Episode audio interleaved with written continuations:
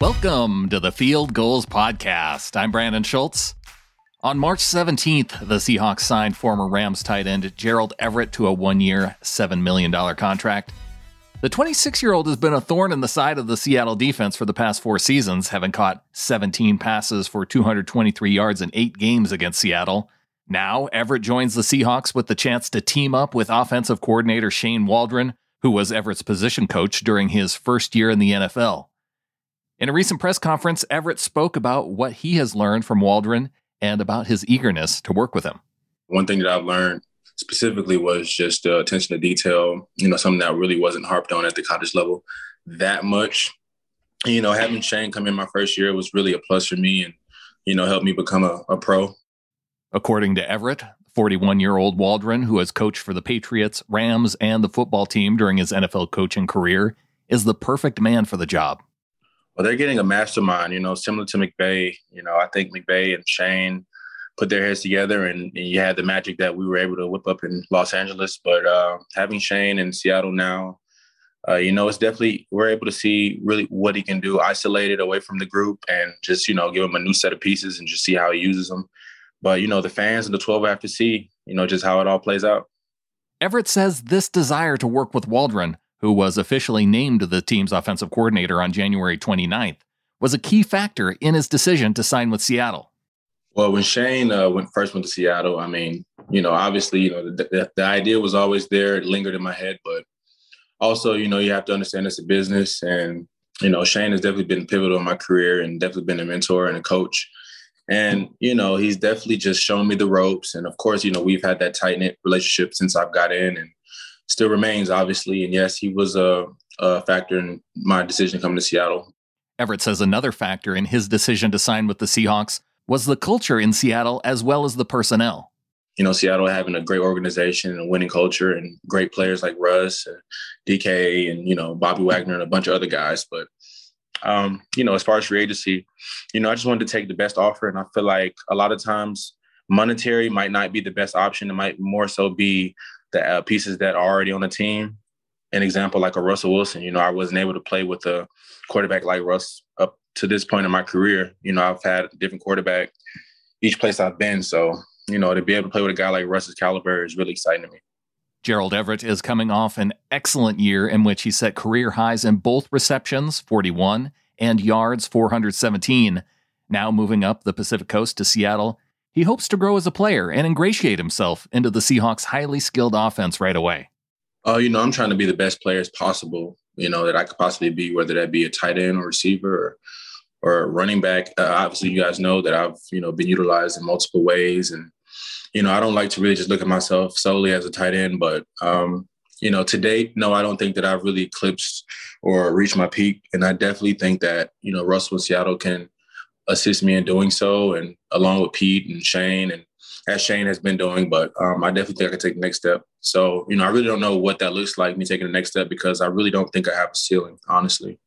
Everett says he thinks he can serve the offense in a number of different ways and is excited to be bringing this versatility to an already potent offense. I mean, I can be a receiver, I can be a tight end, I can run the ball, I can pass pro, I can take the top off of defense, you know, and Seattle already has all those things in the offense, and I feel like I can only add more and be more of a uh, addition to it. You know, doing whatever I need to do in the run game, pass game, just be whatever player I need to be for Seattle. You know, to help us win as many games as possible. You know, I definitely want to be an asset and not a liability. So I just think that you know I need to bring, you know, my full game and a good head to a good head to work every day and just put my head down and just see what happens. A key part in getting in tune with the offense and showcasing his versatility will be building a rapport with Russell Wilson, as well as the rest of the pass catchers on the team. Everett says that plans to do so are already in motion. Russ and I, we're actually coordinating now to get together uh, in San Diego to start throwing around, you know, me, him, and DK. And I talked to Tyler yesterday, you know, it's his birthday. So, you know, we're all pretty tight in communication from day one. I've been to the facility and you know, seeing everything in the locker room and starting to get a feel for it and um, just waiting for that move. Unfortunately, COVID procedures have derailed some of his offseason plans. Everett is still living in Los Angeles, and although he has seen the facility in person, his move to Seattle is still ongoing. Despite this offseason's upheaval, Everett is confident that his hard work will have him prepared for the upcoming season. I'm in LA. I'm still in LA doing the same thing, uh, you know, training every day, well, most days. Just making sure my body's as fresh as it needs to be, prepared since we probably won't have OTAs. Just trying to condition, you know, a little bit of traveling. My mom's birthday is tomorrow, so, you know, I'm going to travel for that. But other than that, just, you know, laying low and just keeping my body where it needs to be and good mental space and getting ready for this upcoming season. We didn't have OTAs last year, and I think, you know, we all adapted to that pretty well and the whole COVID procedures. But uh, this year, you know, it'll be interesting to see. But I know August will be ready though. Getting to the NFL was no easy task for Everett, and it's clear that this work ethic has helped him every step of the way. He played basketball and track in high school, but did not compete in high school football until his senior year and played for five different schools during his college career, including a community college and Alabama Birmingham, whose football program was canceled during his time at the school. Everett has redemption tattooed on his right arm to remind himself of his continued struggle to be great. Oh, redemption, you know, it's just like a, a second chance at something or third. You know, it's just, I went to a bunch of schools, five to be exact. And, you know, a lot of people really thought that my chances to play professional would diminish, you know, going to so many different schools and so many different stops and transfers. But surprisingly, I graduated on time, you know, four years in college and went high in the draft. So, uh, you know, I guess it would more so be one of those things where you just have to just stay roll with the punches and just stay focused and do what you have to do. For the time being, though, Everett seems to be pretty happy where he is in Seattle. He says he's excited to check out the Emerald City and nearby Vancouver, BC, as well as experience what it's like to have the 12s on his side for a change. Well, you know, obviously, you know, Russ, uh, you know, having a guy like that, a quarterback of that caliber, and being able to, you know, mobilize the offense like he can. I've never played with anything like that or anyone like that. So, you know, I want to, you know, play alongside of DK and alongside of Tyler and, you know, under Pete Carroll, like I said, you know, just want to win as many games as we can and also play for the 12. And, you know, the 12's gotten loud. It's been a great atmosphere playing against them for four years, like you said. And I just can't wait to put on blue and green and see how it feels.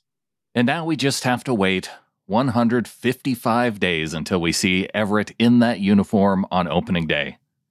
Practically right around the corner, isn't it? Did I say that with enough sarcasm? A big thanks to Wilson Conn for his work in producing this episode. Follow him on Twitter at Wilson underscore Conn, Conn spelled C O N N. You can follow me on Twitter at SeahawkersPod. Check out Wilson's latest article up at fieldgulls.com. The Jets traded Sam Darnold to the Panthers here recently, and it's a move I didn't expect to care about when the offseason started, but thanks to guys like Dan Orlovsky and Nick Wright for coming up with some wacky trade ideas to get Russell Wilson to the Bears, we have them to thank for that. Carlos Dunlap at least had some encouraging words about the Russell Wilson situation on Tuesday. That article by Stan T.B. Taylor is up at fieldgulls.com. Check that out. Thanks for tuning in to today's show. Until next time, go Hawks.